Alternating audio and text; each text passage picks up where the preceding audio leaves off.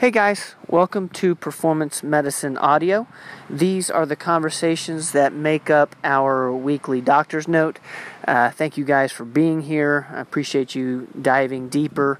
Uh, most of you are coming to this podcast from the email to learn more about whatever that doctor's note was on. Uh, this week it's on the Boston Heart Panel, and what we wanted to do was basically give you a glimpse of how Dr. Rogers is looking at it. And by doing that, it might help you understand your panel better and thus uh, help you understand your health a little bit better. Uh, we dive deep into LDL and HDL particles and what he's looking at and why. Um, we also talk about cholesterol and how he decides whether or not a person should go on a statin. Um, anyways, I hope you guys enjoy the podcast. Uh, thank you for being here. Uh, and as always, we will see you next week. All right, here's the conversation. Dr. Rogers, most of our patients know know a little bit about the Boston Heart Panel, in that it, you know it's a comprehensive metabolic um, panel that shows you most most everything that you would need to know about them. Um, how would you go about interpreting um, this panel? If you could just walk us through that. Well, it, it doesn't show everything I need to know about the patient. Um, of course, I get a history and get to know the patient. Um, but as far as a blood test goes, it, it does allow me to really look into a person's metabolism, the risk factors for heart disease and stroke, diabetes, um, what their vitamin levels are, um, the fatty acid breakdown, all the hormone levels, thyroid, adrenals, um, of course, the vitamin levels again. Um, tests determine whether or not uh, you should take certain cardiovascular medicines like um, uh, statin for example, or if you have a genetic defect, defect called the MTHFR, a methylation defect.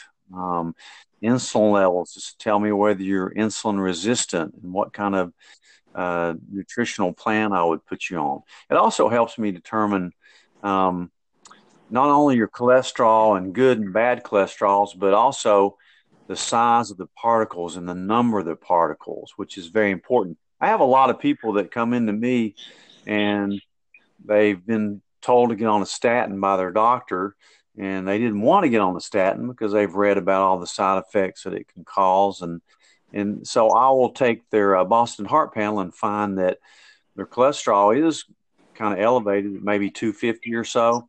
But then when you look at the size of the particles and the size of the HDL and LDL and the inflammatory markers, um, then you realize there's no way this person should be on a statin because they're they're fine. Um, is, is, that what the size of the particles mainly tells you? Is is whether or not they should be on a statin? No, I mean you got to consider a lot of things when you put somebody on a statin. Like, do they have a family history of heart disease? Um, are they a smoker? Do they have hypertension, diabetes? Are they obese? Um, but so there's a lot of factors, but the Boston Heart Panel gives me um, how big the HDL or protective particles are, um, and how small and numerous the LDL particles are. Say your LDL, the bad cholesterol particles, um, are small, dense, and numerous, are more likely to um, evade or stick through your arteries and form plaque, which can then rupture and cause a heart attack. So a lot of it has to do with the size and number of the particles of that LDL.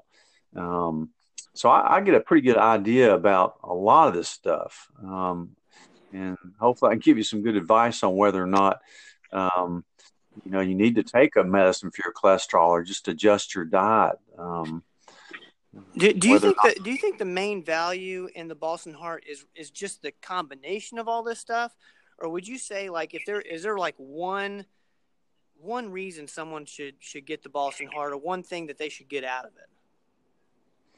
Well, I don't think there's one thing. I think it's an overall picture of your health. It's it's by far the best test I've ever run in 33 years of practice. Uh, I I try to get everybody that walks in, in any of my offices to get this test, it's really a no brainer. It's covered by insurance. If your insurance doesn't cover it, um, you still don't have to pay for it. It's just a, it's an amazing deal. Um, it's like free advice on what to do. Um, it also, you know, because I do a lot of work with hormones, male and female, um, it shows me in detail what those hormones look like, how close a woman is to menopause, you know, whether a man has, if he has a normal total testosterone, he may have a real low free testosterone, which is the, where the money is. He may have a high sex hormone binding globulin that affects that. Um, it tells me how close a woman is menopause and what the various hormone levels are dropping off at, like the progesterone, estradiol, testosterone, DHEA. It also clues me into adrenal health, um, calcium metabolism. Um, there's a PSA on there for men. Um, it's just a great test that um, really anybody who's comes in my office should take advantage of. And uh, be- best practice, and, and then I'll let you go. Best practice for the number of times you should get this test done. Do you think two times a year, so where you can really see some improvement? You could actually get this test four times a year covered by your insurance.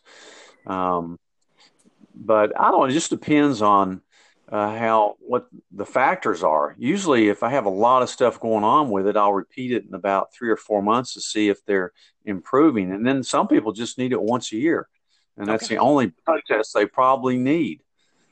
So well, it's a great deal, man. That's a, a, great place to end, Dr. Rogers. I appreciate your time, uh, and we'll see you again next Sunday night. All right. Thanks, Ben. Thanks. Bye.